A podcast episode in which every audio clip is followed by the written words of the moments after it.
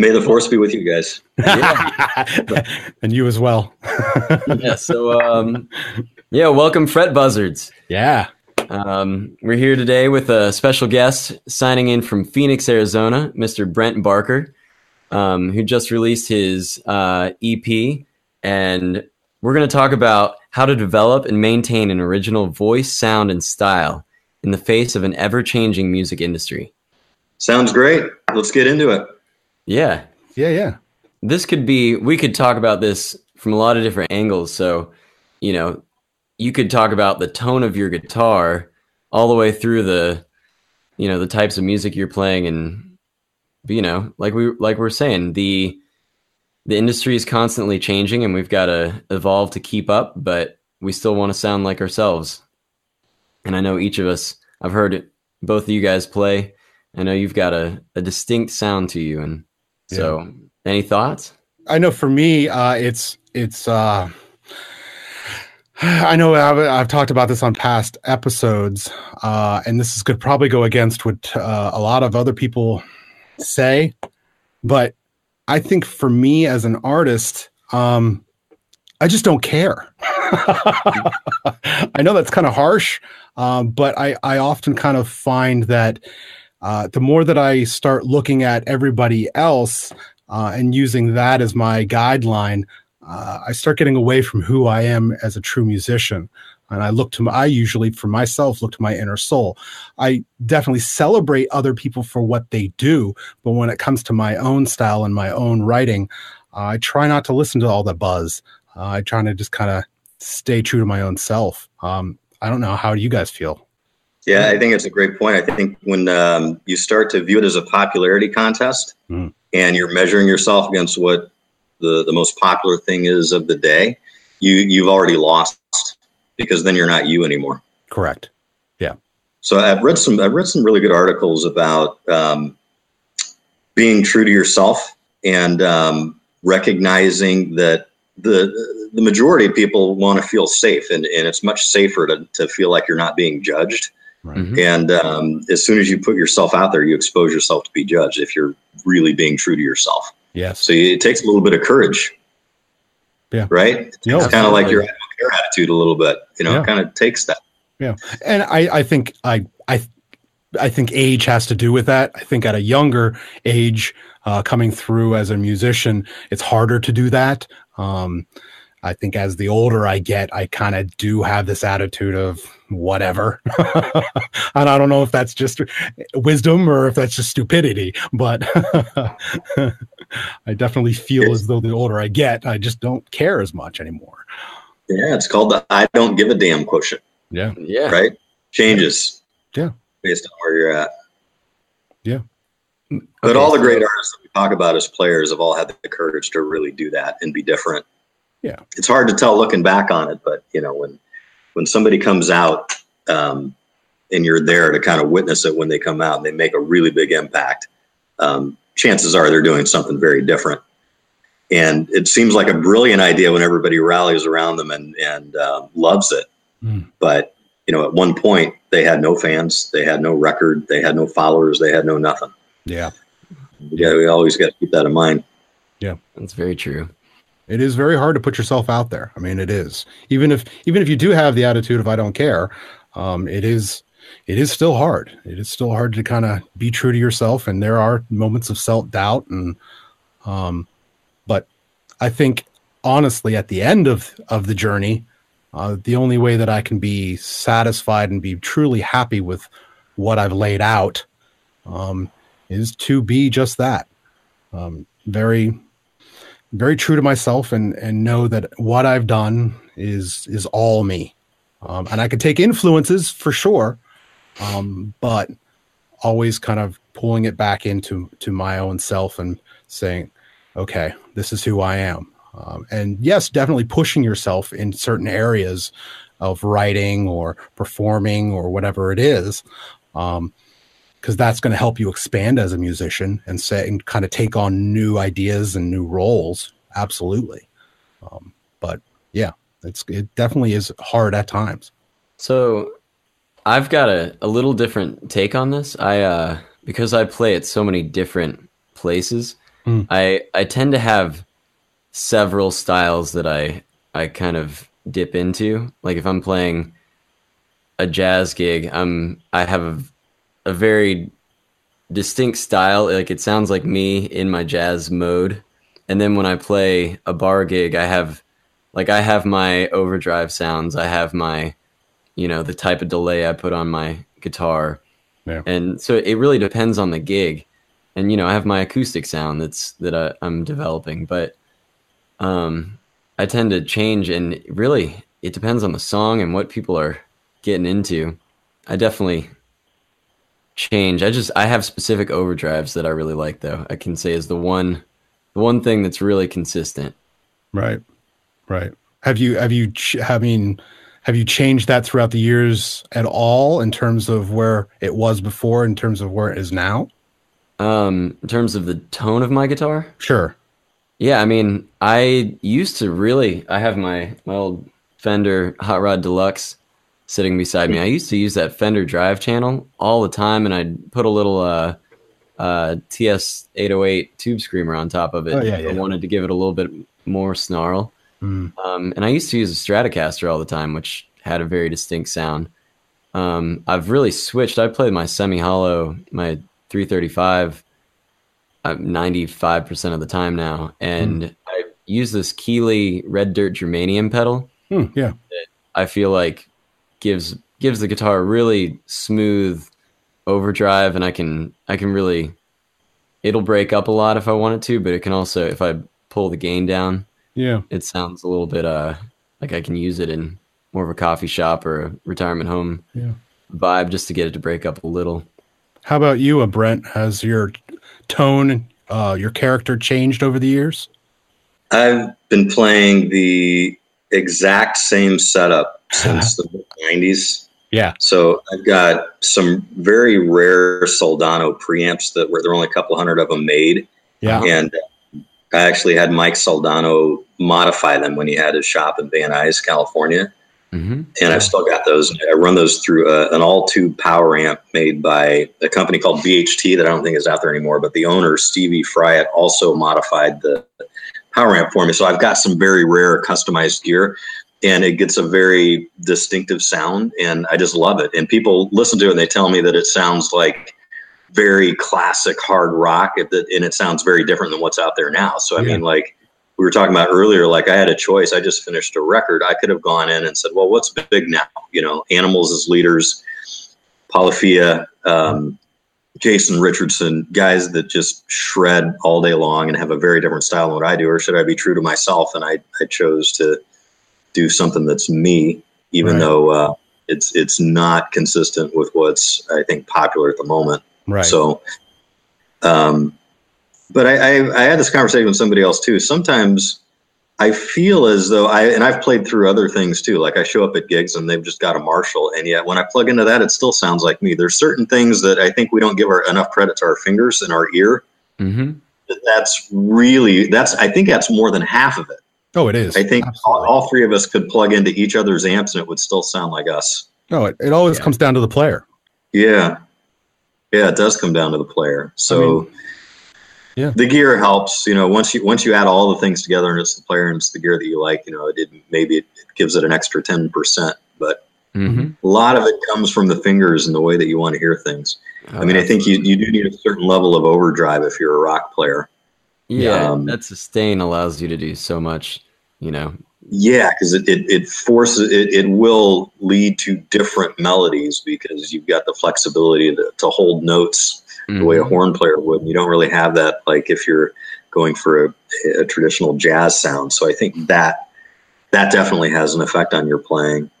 But I've also got an old. Uh, it's kind of like a. I guess it might be comparable to a Hot Rod Deluxe. It's an old. It's a Fender Tweed Deluxe uh, Yeah, yeah. kit that I built with my brother-in-law. Yeah. oh and- wow, And so if I want to break out something that just has a classic rock sound for a particular gig, like what you're saying, I could do that. hmm And I, I found a, a really great power attenuator too to use it where you can turn it all the way up because those amps you really have to turn them all the way up. That's the way the old blues guys do it, right? It's Yeah. just everything on ten. Yeah. So I saw Magic Slim from Chicago play. He just old Fender amp, everything on 10, everything. Yeah. Mhm. So this kind of allows you to do that. And, but The We'll use that meters off. are- They're really cool. They, it, you know, my Hot Rod Deluxe. If I turn it in my room, it's set at two and a half out of twelve, and You're right. this doesn't sound right. But at a gig, I might be able to turn it up if I'm playing solo to like three, maybe a little bit more. If I'm with a band, maybe I'm at five if I'm lucky. Right. Because you know, half the time they have you know the PA system, they're micing your amp anyway, and they don't want you to turn up. right. Brutal. Right. So I actually went and got a, I got a Princeton Reverb 68, and I can I can push that way easier. You know, I Hmm. can turn up to it starts to break up around four and a half out of ten, and Mhm. that's reasonable with a, you know, at a gig. It's not that loud, so one 10 inch speaker. Having a smaller speaker really, really helps if you want to break up. 10 speaker, huh? Yeah. Yeah, it's Let's so that would it's so nice. Not A good rocket. for jazz. Not good for jazz if you're trying to turn up. Yeah. Right. You, Brent, you have a. I notice you've got you've got a usually delay. Um, do you have anything you like to use specifically? as far as effects. Yeah, I, on your I was listening to your um, EP. Yeah, there's a little more buried in there that you can't really hear. Like there's a song I did called "Her," and I, I was at the Mhm. Blackbird Studios, in Nashville. Yeah, yeah. One of the, one of the uh, appeals about that place is they have a room that contains pedals on like eight different warehouse shelves going back about 20 feet, and Oh, it's gosh. everything from like early Electro-Harmonix pedals, like they had, you know, the Electric Mistress, they had Memory Man, they had like Mhm. all of this stuff going all the way up to today and um, so I so I, I, I took from that. So I used a um, I used a phase 90 on on the rhythm guitar track to, to, to one of the songs called her. Yeah. I used something that um, I can't even remember the name of it. It was it was the most obnoxious looking pedal I could find and he said well it sounds kind of like Hendrix and so I said I want that one. Yeah, and so uh, it did kind of an octave delay thing which is hard to hear but it's also on that same song her. And um, was on your lead of her, the lead guitar. Uh, it was on, yeah, it's on, on this melody part where it kind of sounds like it's it's going to octaves hmm uh, in the middle of a song, and um, so we used that. I used a uh, MXR flanger hmm on the acoustic guitar on the second song, Blue Careless. I used a few things. I, I, I definitely kind of stole liberally from their bag of tricks, although it's not really obvious. You kind of have to listen to it, I think, with headphones to hear some of that stuff Yeah. hmm uh, back here, like you know, my main setup, what I'm using for gigs is is a very simple setup. It's I've got an old um, real McCoy wah pedal, which gives a really, and I didn't use it on my my solo EP, but it gives a very Hendrixy kind of a wah. Right. It sounds very late '60s. I've got a I've got a, a phase 90, and then I use an Eventide H9. And the interesting thing about that is it's got great delays, but it's also got some good modulation effects. It's got a great chorus, it's got a great flanger on it, and it's MIDI controlled. Uh, so, uh, so with that, I can have one pedal, and it kind of gives me a nice little little variety. Yeah. yeah, and you're right. You're playing a Jackson guitar usually. Yeah I've got I've got two Jacksons. They're both vintage San Dimas Jacksons. Just nothing feels like nothing sounds like. You go to a store today and you pick up, a, you know, it feels like a totally different instrument. If you were Oh picking my a God. Jackson. Yeah, I've Love Jackson. Love them. I've never really played on a Jackson. Oh, I- they're they're wonderful. they're fast. yeah, they're, Yeah, yeah. They're they're kind of that perfect mix between a Strat and a Les Paul because at least the the body wood on mine is mahogany, very heavy, hmm and um, so you've got that kind of dark tone, um, and it's a humbucker, but it's shaped like a Strat, and so you kind of got that fast feel. hmm You got a really uh, wide radius, right? So it's a really Yeah. flat fretboard. Mhm. Like yeah, and, it- and it's kind of it's kind of flat in the back too. Like some of the Strats you have, they feel kind of like a baseball bat a little bit. Mhm. Yeah. So this is a little more sleek, a little thinner.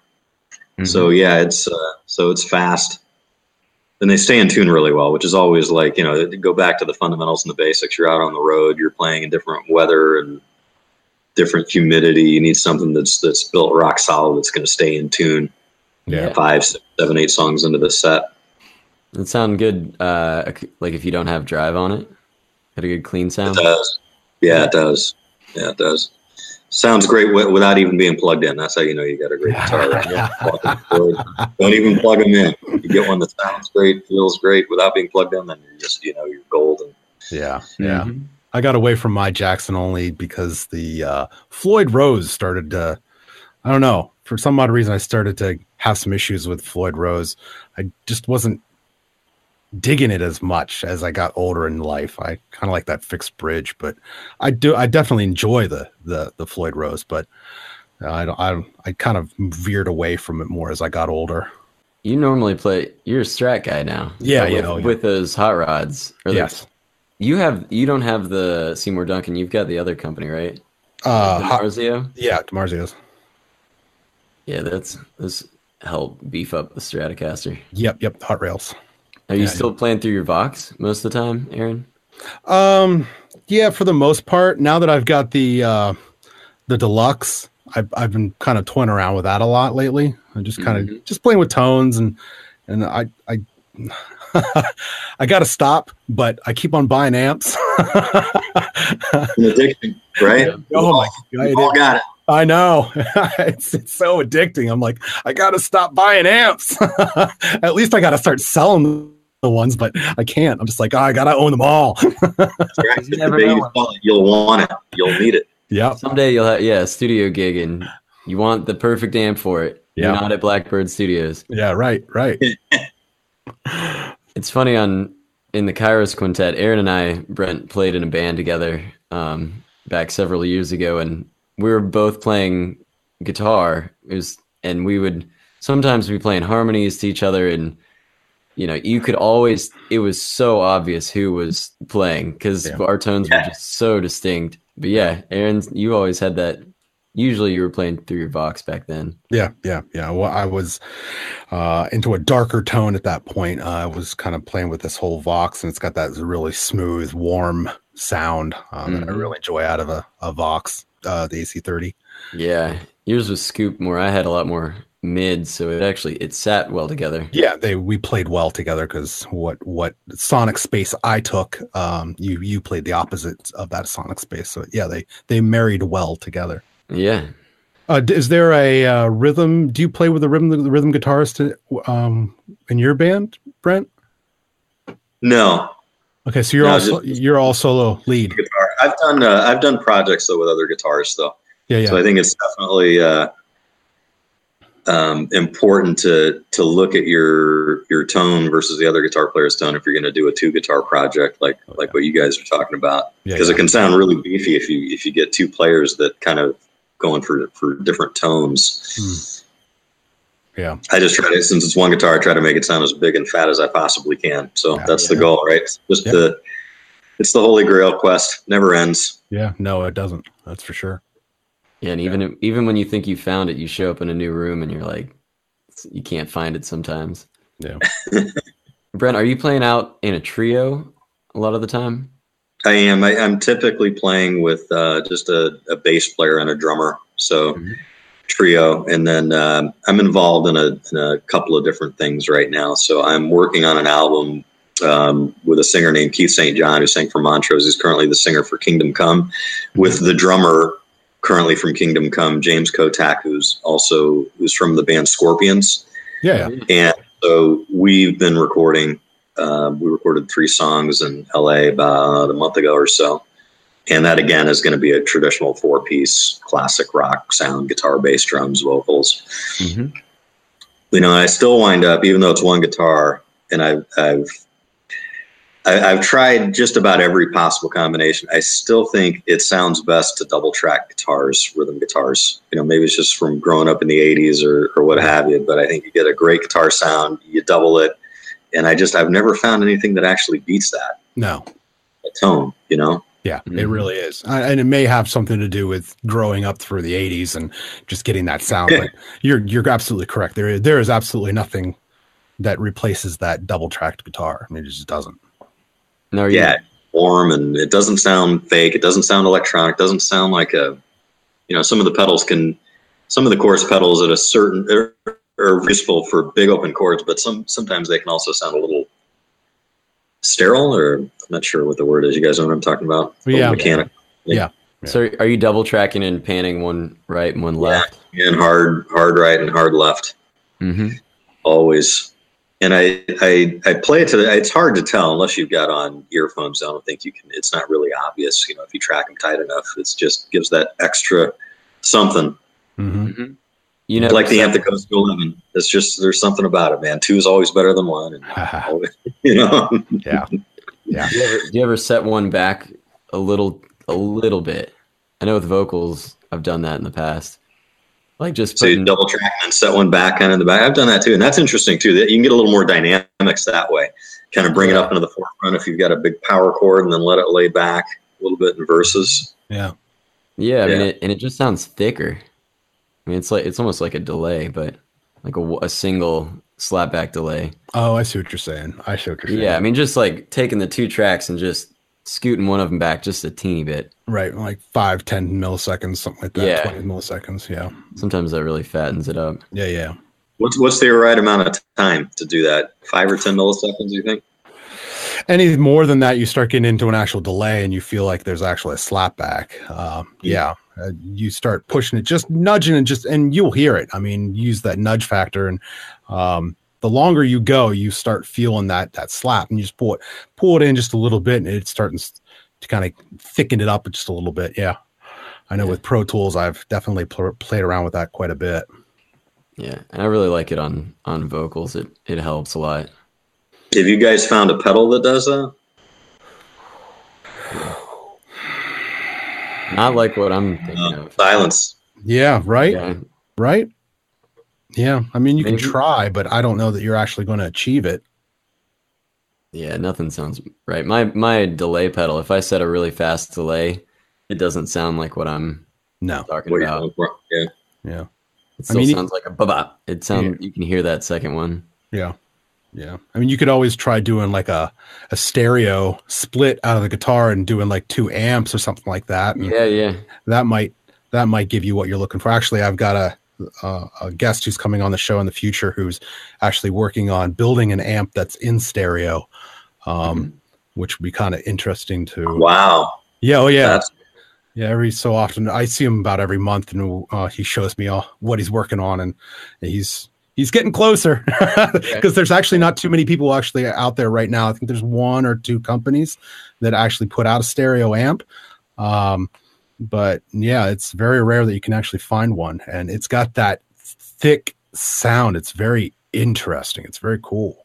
Actually, my role. I think the problem, uh, you know, I've been experimenting with this, just trying to kind of replicate that sound that you get in the studio with double Yeah. tracking guitars. And Yeah. so, you know, my current setup is running stereo through two Soldanos Okay. into the Okay. VH, which is a stereo power amp, and I can make one wet and one dry. Yeah, Ah, And, and the um, the missing link to doing that, at least that I found so far, is the guitar's impedance isn't meant to drive two amps on its own. right. That's why when you plug into any kind of a pedal and it says there's a right and left output stereo output, it just kind of thins up your sound a little bit if you go back and record it and listen to it. Even though the effects might add some space to it, you're you're kind of missing some power Right. and a little bit of tone. And so I found this thing by um, Michael Wagner called an MW1 Studio Tool, Mhm. and it solves that problem. It solves that impedance problem. Oh, very it's- cool.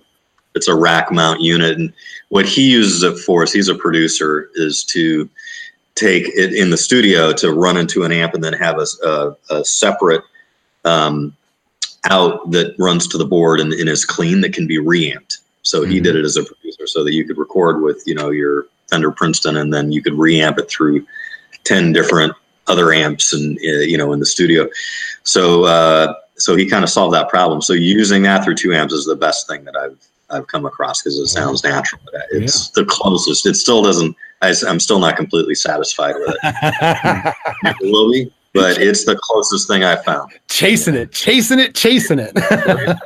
Hey, well, Like we're all going for that last one percent. We're all ninety nine percent. There's that extra one percent to be a Oh, hundred yeah, absolutely, man. Yeah, absolutely. talent. But even if our fans and the people in the audience can't tell, it it just feels good when you sound like you you want to sound. It I think it helps me Mhm. play. Yeah, it makes you play better, right? Oh, Because yeah, it- absolutely. you know, you don't. You're not. You're not thinking, man. You can just get into the moment of, of actually playing music Mm-hmm. which Yeah. which is not thinking at all. Right. Right. That's exactly right. You're in it. You are speaking the language. It's just it's just a fluent thing that just happens in the moment. Yeah. Well, we we've been really really focused here on on tone from a uh, you know mechanical amps pedals perspective.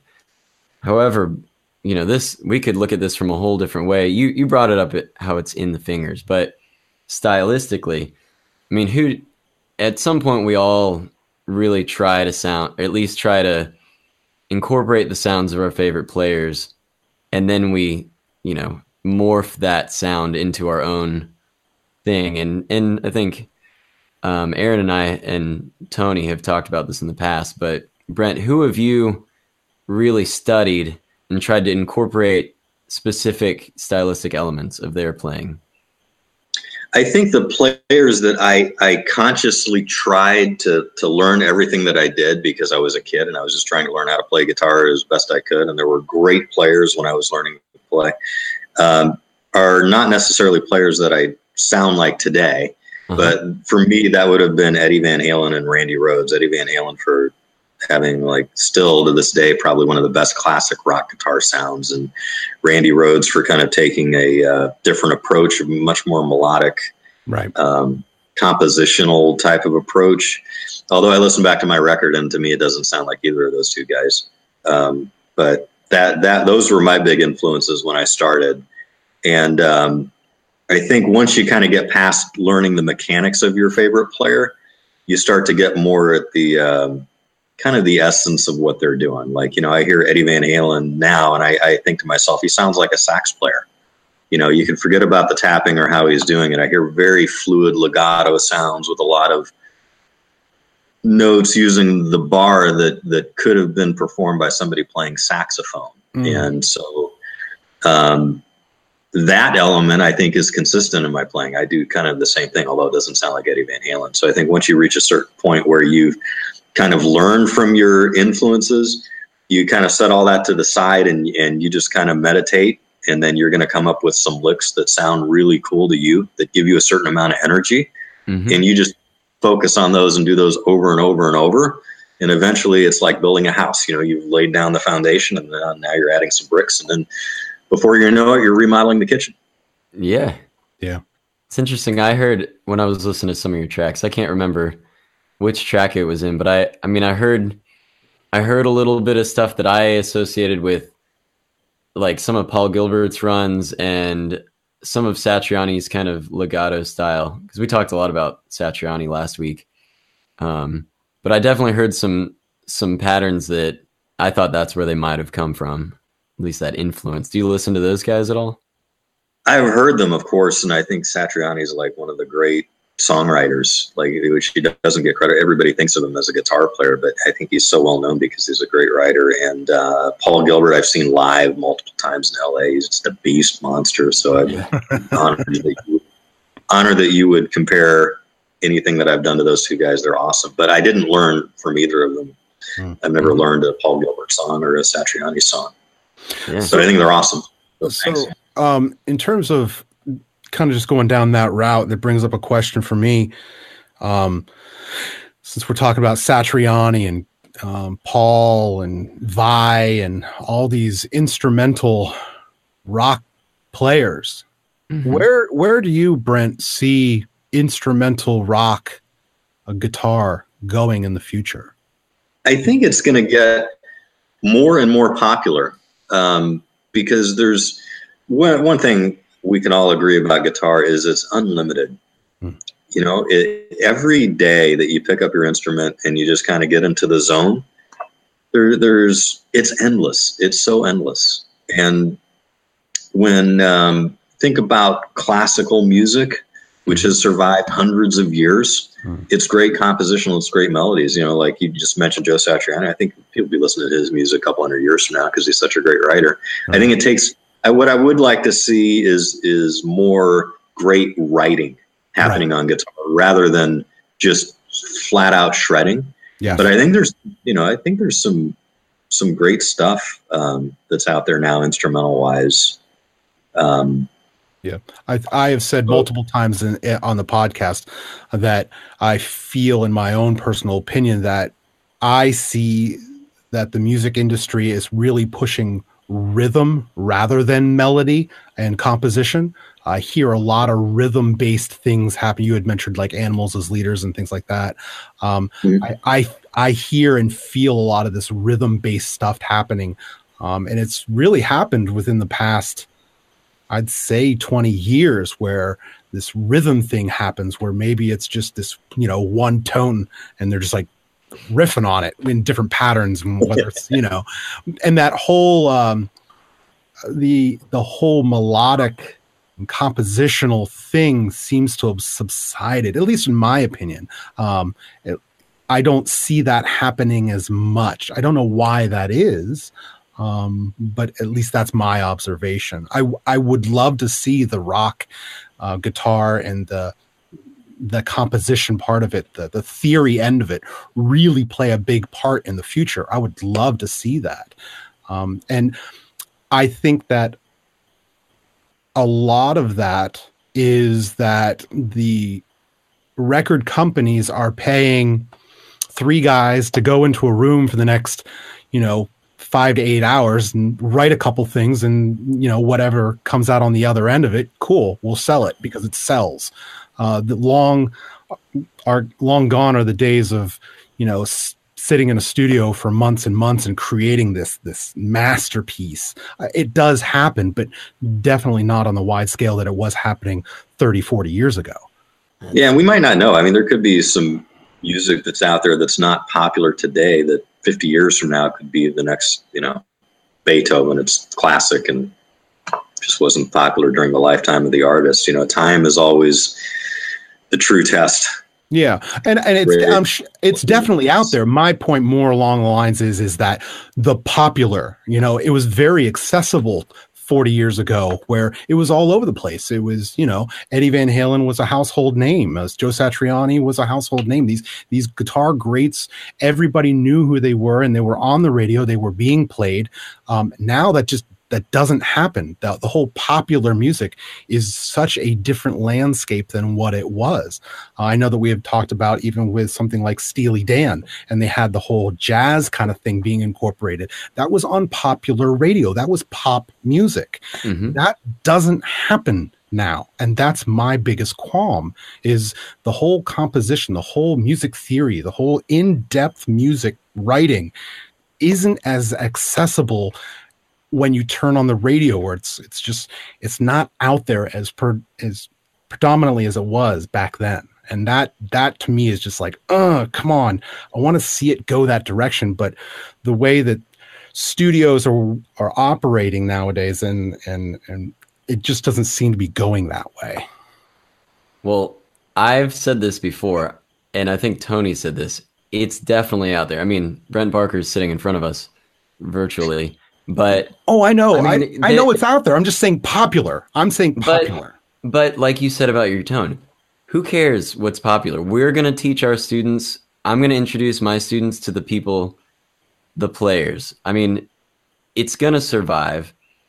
I mean, and there are some big bands. If you look at the the festival scene, there's some bands like Umphrey's McGee and that have some incredible compositions. And and Phish is incredible at composing. And you've got in the jazz realm, you've still got Pat Metheny still out there writing incredible stuff. You've got guys out there. Tommy Emmanuel's writing. He's constantly writing incredible acoustic music.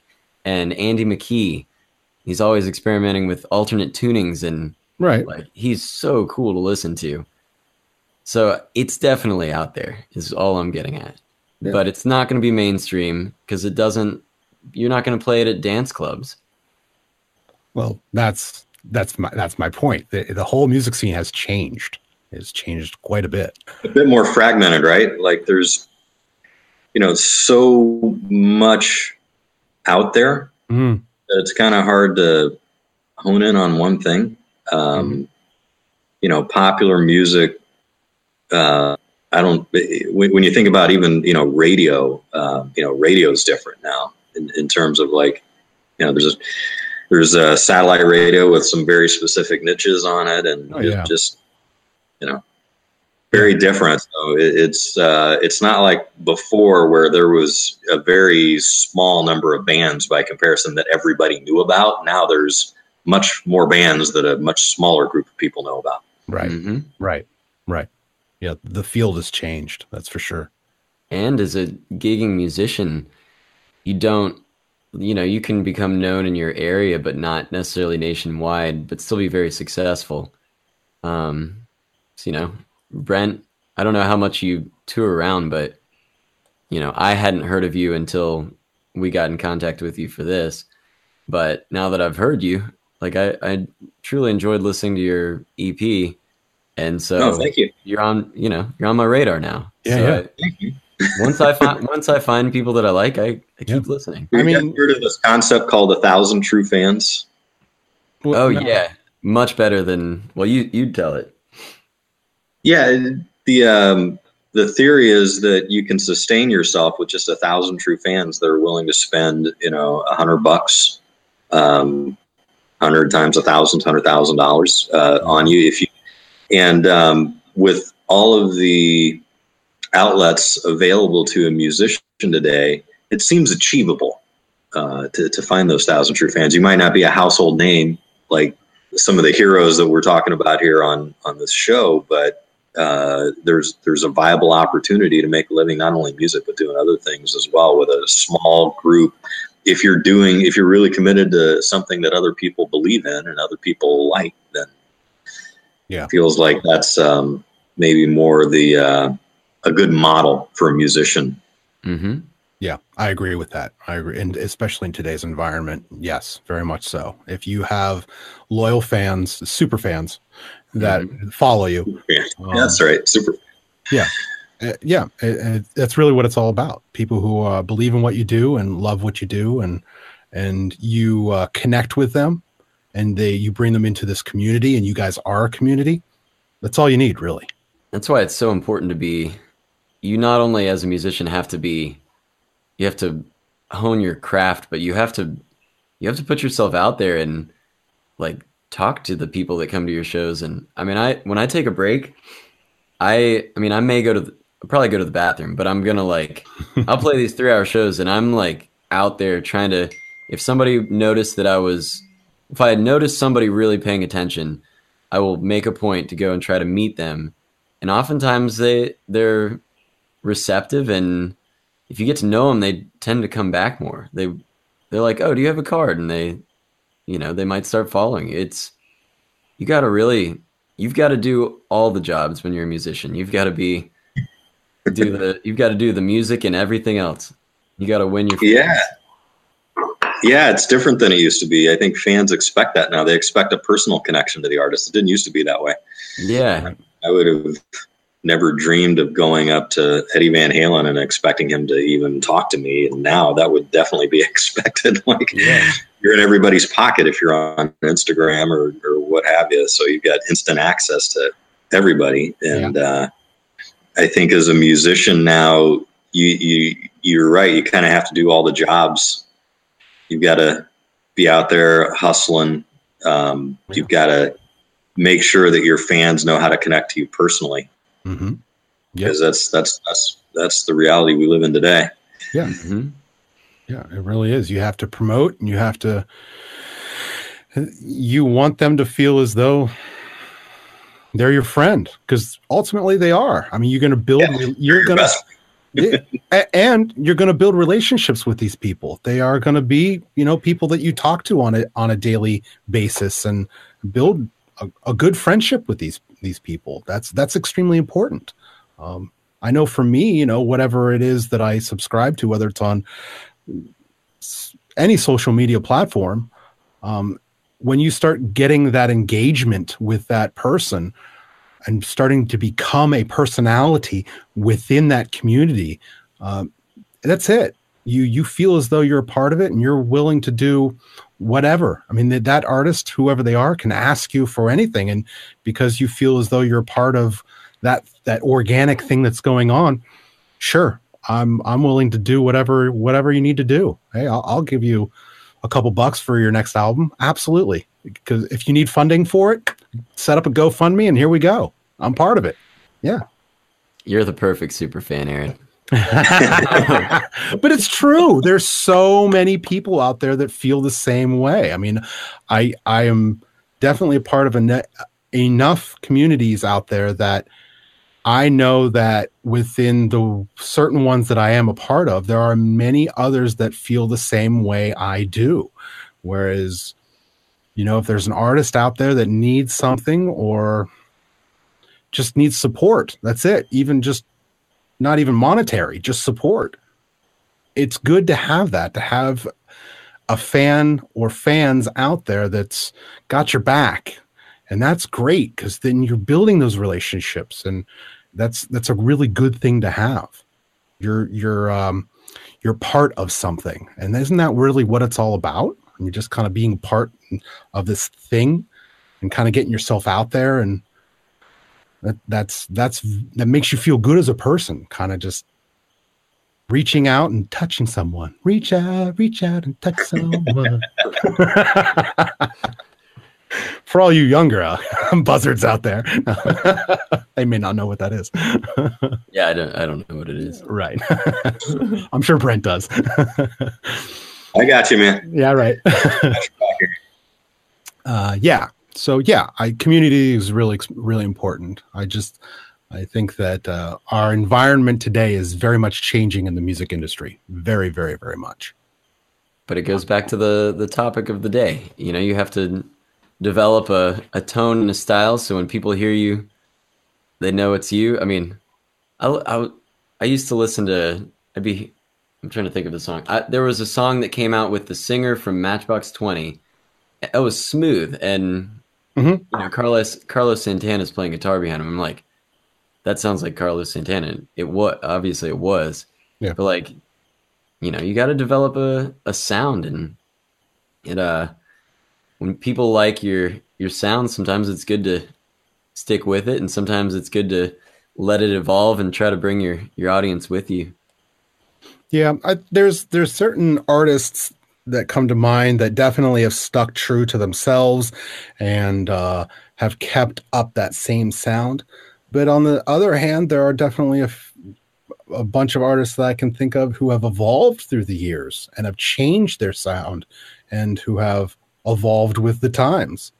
So it's, Car- it's Carlos Santana is a perfect example of that. Yeah. He doesn't sound like he did at the beginning. If you listen to Black Magic Woman or some of those earlier recordings, compared to his at least tone wise.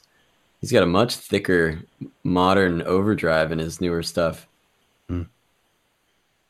Yeah, but Carlos is always Carlos. He's always going to sound like Carlos. Yeah, I mean, I think note choice wise, yes. Yeah, he's got that Dorian sound. mm-hmm. The uh, the guy that um, engineered my record for me, Blackbird, won a Grammy for that song "Smooth" by Santana. Really? He yeah, Oh, that's so, really cool. Yeah, it's very cool. So, um, so he recorded it. He said that they did maybe four takes. Okay. Of each song, you know, Carlos plays four takes live. All of them you can use, and they just kind of pick and choose what they're what they're gonna what they're gonna put together. Right. Right. Yeah. Yeah. yeah. That's awesome. Yeah. Yeah, and I uh, noticed uh, you would you actually pulled in quite a few cool people from uh, uh for your EP. You've got what Steve Vai's drummer.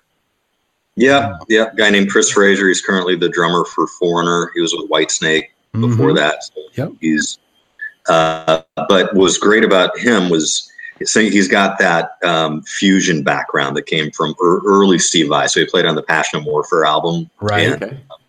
some other things with him before that. So he definitely had all the fusion jazz chops, but he's also been a solid rock drummer with, you know, big arena bands. So he could do both. So he could, he could get, you know, the fusion thing on when he wanted to, like he does in some places, but he could also just keep it really straight and heavy. Mm-hmm. Um, and just a super, super nice guy. And the, uh, the bass player, Brad Lang, uh, was from a band called Y&T, uh, who's with for a while. He's been with Ratt, done a couple mm-hmm. different things. All three of us actually met at the um, the Ronnie Montrose Remembered event in LA this year in January, okay. and we went playing together. So Chris and I played on a song together, and we said, "Well, this just feels too good. We got to work together." Right. So right. Uh, we decided to do it. So great, great connection. You know, always if you ever get opportunities to go play with people, you never know where it's going to lead. Yeah. Right. Absolutely, So my advice to anybody out there is just say yes to everything. Because you never know. How what was the uh, writing process for for those four songs? Did you have those mapped out and then gave them to the other guys, or was that more of an organic type of thing that you did in the studio, or how did that happen? So I had it 100% mapped out um, in advance, Okay. and I sent them uh, each the tracks, but I didn't include drums or bass on it. So, so the, those recordings were they're just like you hear on the record, same arrangement, same everything, but it's just rhythm guitar and lead. Mhm. And I thought to myself, a guy as good as Chris on the drums would be like, I'm sure Jimmy Page didn't go to John Bonham and say, "Oh, I'm going to play this drum part for you, and I want you to play this." Right? He'd probably say, "You know, you do that." Right. Mhm. here's how the guitar goes. Yeah. So that's kind of how we work together. So they wrote their own parts to those songs, I guess, you know, without, and I, I tried not to give them much direction. I really wanted to, to know what they would kind of, where they would take it. How much in how much in advance did you give them that? couple months, Okay. Okay. couple months of, you know, they, they knew it was coming for a while. And then we, uh, we rehearsed two days as a band and then Yeah. we, uh, recorded in Wow. Nashville. It's a lot of fun. Just Yeah. had a blast. We were making so much noise. We were at SIR Studios in Nashville, and we were so loud uh, that everybody, all the bands, like, who is that? Who's in that room back there? Those guys are just Crushing it. Yeah. crushing, killing it back there. Yeah. They're murdering things. That's awesome. So, Yeah. so when you were when you got together as a band, did they bring any? Um, did they make any changes? Not that it's right or wrong, but did did the songs evolve at all when you brought in Slightly, I think there, yeah, I think there was one part where we added four beats because it was miss, missing a measure, felt a little bit off. Mhm. And um, other than that, no, we didn't change arrangements, but they definitely came up with parts that were a little bit different than what I was hearing in my head, which is what I wanted because Yeah. I think what we can fall into, especially not in the age of home studios, is you do everything on your own. Everybody can can create an album 100% on their own now. Yeah. And I've done that before. And what I've found is that it's just never as good as it is when you can collaborate with somebody that's an expert at what they do. Yeah. Here, here. You can- Absolutely. Yeah, it's just it, it makes for a better listening experience for the listener if it's not all from the brain of one person. You know, that's why Mhm. you know you take a great classic band, um, Rush. and Rush, perfect example, right? I mean, i would i i'm true. sure Alex, Alex Lifeson could create the a, a phenomenal album on his own, but it would be better if he had Geddy and Neil in the room, right, Yeah. to Mhm. kind of do their own thing and take it in a new direction. Yeah, yeah, absolutely. And and and you know, any but one of these guys who are in their home studios, sure, you can come up with some pretty sick drum beats. You know, if you're a guitar player, but someone who's honed that craft for years and years and years as a drummer, I want to give that that task to them because they know that the best. You know, you know, and they're going to hear it differently and that's going to they're going to hear it differently which is going to i think you know if you've got the right player and you've got a good chemistry and they know you, you kind of got a good musical dialogue going on they're going to they're going to make it better quote unquote i think Yeah. overall Yeah. to where it, it, it reaches a point where you could listen to it over and over and over and over which is always always the the true test of a great record you can hear it over and over and you don't really get tired of it and I think that's more likely to happen when you have some collaboration going on rather than just the mind of one person doing every single thing. Yeah. I'm I'm gonna say that I completely agree to preface this, but I I used to play in bands and I have not played in a band consistently since I moved to Virginia Beach. Um, so I have found that I, I can make a living playing solo, but it's it's really hard to find the gigs that pay a full band enough unless you're playing like in a in a really popular cover band is Yeah. and I haven't wanted to go that route, but I can go out and play on my own using looping pedals, looping systems, and it's I'm successful like that. Have you ever gone out and just played solo? I'm considering it. And in fact, I'm considering it now for kind of the same reason. Because, you know, I've got to hustle and every day, every day's got to be bringing in some monetization from music, right? So I've thought about that. and uh, um, you know I've seen kind of the looping pedal thing, hmm um, and I've thought, well, should I just record backing tracks? You know, which I can do in a studio and play that, or should I use the pedals? I, I'm not quite sure. Tell us about your experience. Like, how did that work out for you? How did you? Well, I understand kind of the, the need because I'm interested in it myself. But t- talk, walk us through the mechanics. How do you do it? You use pedals and why pedals Yeah. versus backing track? What what, A- what do you do? Absolutely. There are other people around Virginia Beach that use different approaches, but I've you know I've heard people with backing tracks. Uh, I've heard people with uh, the I think it's the Boss RC30 looping pedal. I used to use a Digitech Jam Man, um, but personally, I found this. Uh, it's it's the Trio Plus Digitech Harman Trio Plus. It's significantly better than the Trio that they put out before. And what's so cool about it is that you can, you know, it takes micro SD memory cards and you can fit 12 tracks on a memory card. And each of those tracks, you can have different song parts. So you can have a pre, uh, you can pre loop an intro, a verse, a chorus, a bridge, whatever, and it'll play endlessly until you want to change it. So if I go to take a solo, I get maybe I'll go to the verse or whatever or the chorus for that song and I'll just improvise and look around and see who's paying attention and you know, I'll gauge how long I'm going to play. I mean, sometimes I'll just play and then I don't have to worry about okay, it's I have 16 bars Right. and then the track's going to keep going. It's, you know, in some songs that's good, but I like for a lot of songs to have that open ended. Like I, I can just play as long as I want. Sometimes I pick up my harmonicas or whatever. Sometimes I'll just talk to the crowd in that vamp. And uh, the trio's really good because it, and I think they should, Trio should, uh, or Digitech should sponsor me for this, uh, this wonderful, uh. How about it? what I'm saying about it, I, I think it's an incredible tool because you can set the um, you can set the style. So you can set it to rock or metal or alter- alternative rock or jazz, Huh. Latin, folk, country, blues, and within each of those you have nine uh, different styles in four four time and three in three four six eight. And if you look at the manual, it's actually like if you look at blues, one of them's like a 1950s Chicago blues style, and one of them's more of a Texas blues style. Mm. And it you can change how busy the bass is from very busy to just mostly roots and fifths to staying just on the root of each chord. You can change the drums from you can change it from more of a verse feel to a chorus feel, and the drums will go from the hi hat to the the ride cymbal, and it it really is. You can do all this with your feet while you're playing.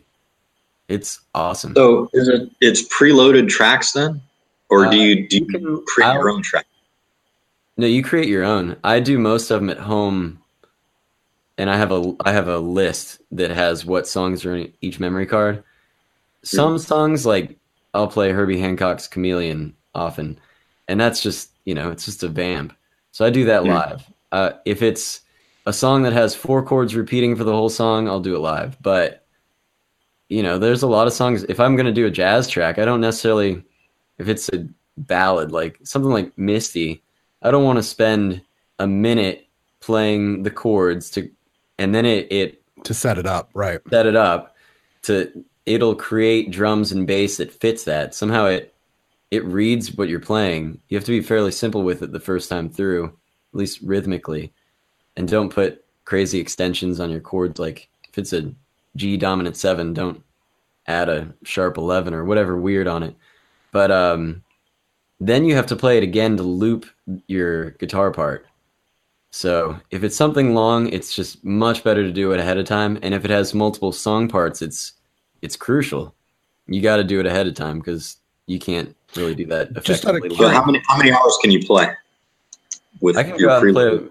I can play a, at a bar. I can play four hours, and then if Wow. I can go into more jazz, I can play for. I could play for probably six hours without repeating myself. But I would, My fingers would hurt. My voice would be. How? Just out of curiosity, have you ever looked into Ableton Live? I have Ableton Live. Okay. Um, And have you ever I- used that on stage? I've never used it on stage. I I know they may I've seen some really cool videos of people getting the external uh, controllers Right. Yes. that I've seen like a video of a guy with an acoustic guitar and he's got it attached to the body just beyond the bridge, Hmm. behind the bridge and it it sounds super cool what he's doing. Um I haven't gone that route because I've just I'm so busy and Yeah. It's I'm time at intensive. using my system and Yeah, yeah. No, it's definitely time intensive. I've seen some pretty amazing one man shows uh, using Ableton Live, and you sit there and you're like, "Wow, this is Yeah. this is this is really impressive." Uh, it obviously takes a, a lot of preparation to get to that point, but yeah, absolutely. I, I there are many ve- uh, many ways you can actually do it. It's just whatever feels comfortable to you. Yeah. Or you could just be a acoustic badass like Tommy Emmanuel and you never need all you need is your guitar. Right. But that's not that's not my Does he do It's shows with just acoustic guitar? Yeah, he's insanely good. I mean, he if you haven't heard him and for all the fret buzzards out there, Tommy Emmanuel is an Australian acoustic guitarist.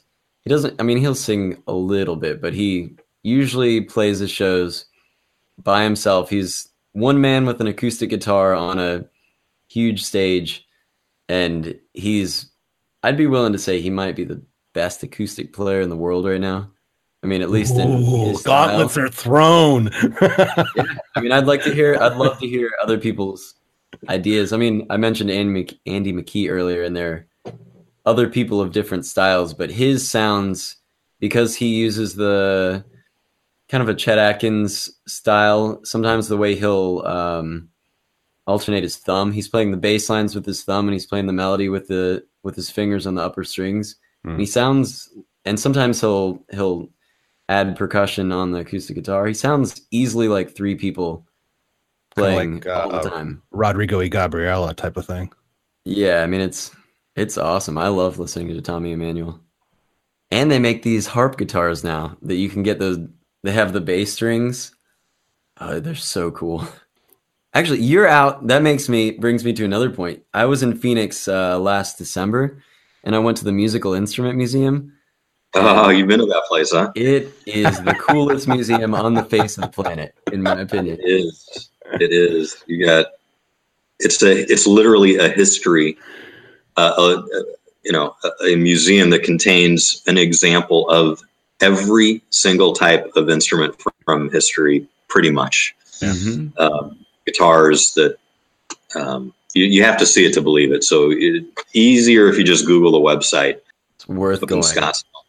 Yeah, It's worth traveling to Phoenix to go there. That's cool. is a magical, magical place. That's And they have a petting zoo, a musical instrument petting zoo. It's pretty awesome too. You can play the Now, this Japanese didn't. Uh, Tell me gamelan. about the tell me about the musical petting zoo. I'm not aware of that. That's cool. Oh, yeah. I went in there. I got to play like the Japanese gamelan. It was awesome. nice. That's Yeah. sick. I mean, it's basically like a um, a, like a xylophone kind of instrument, but larger with kind of like brass bells in the, instead of keys or bars, like a xylophone. Yeah, I mean, they just have all kinds of stuff. It's an awesome museum. Cool. I could spend days there. Definitely gonna have to check that out. And if you're interested in that kind of stuff, we did an episode on world music a while back. You can you can go back in our backlog and check that out. Yeah, yeah. Uh, before we uh, end this, uh, what's uh, what's in your future, Brent? So I'm working on an album, as I mentioned earlier, with uh, Keith St. John and, and James Kottak. That'll be out next year. It's called St. John. I'm also working on a um, an album I was hired to do for a prog rock band called Desert Dragons out of LA, Okay, and I will be doing more instrumental music coming soon.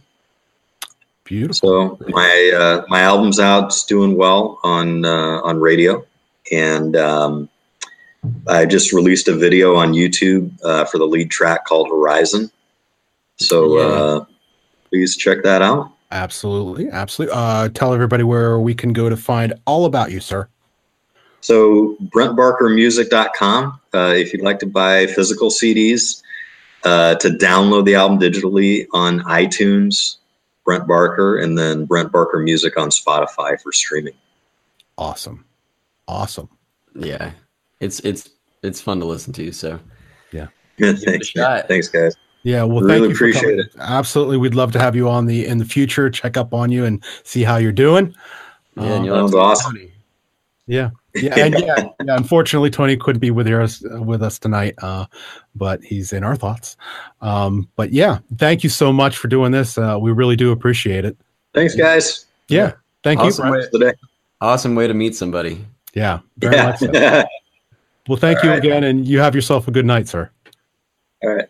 Thanks, All everyone. Bye. Yep. Bye.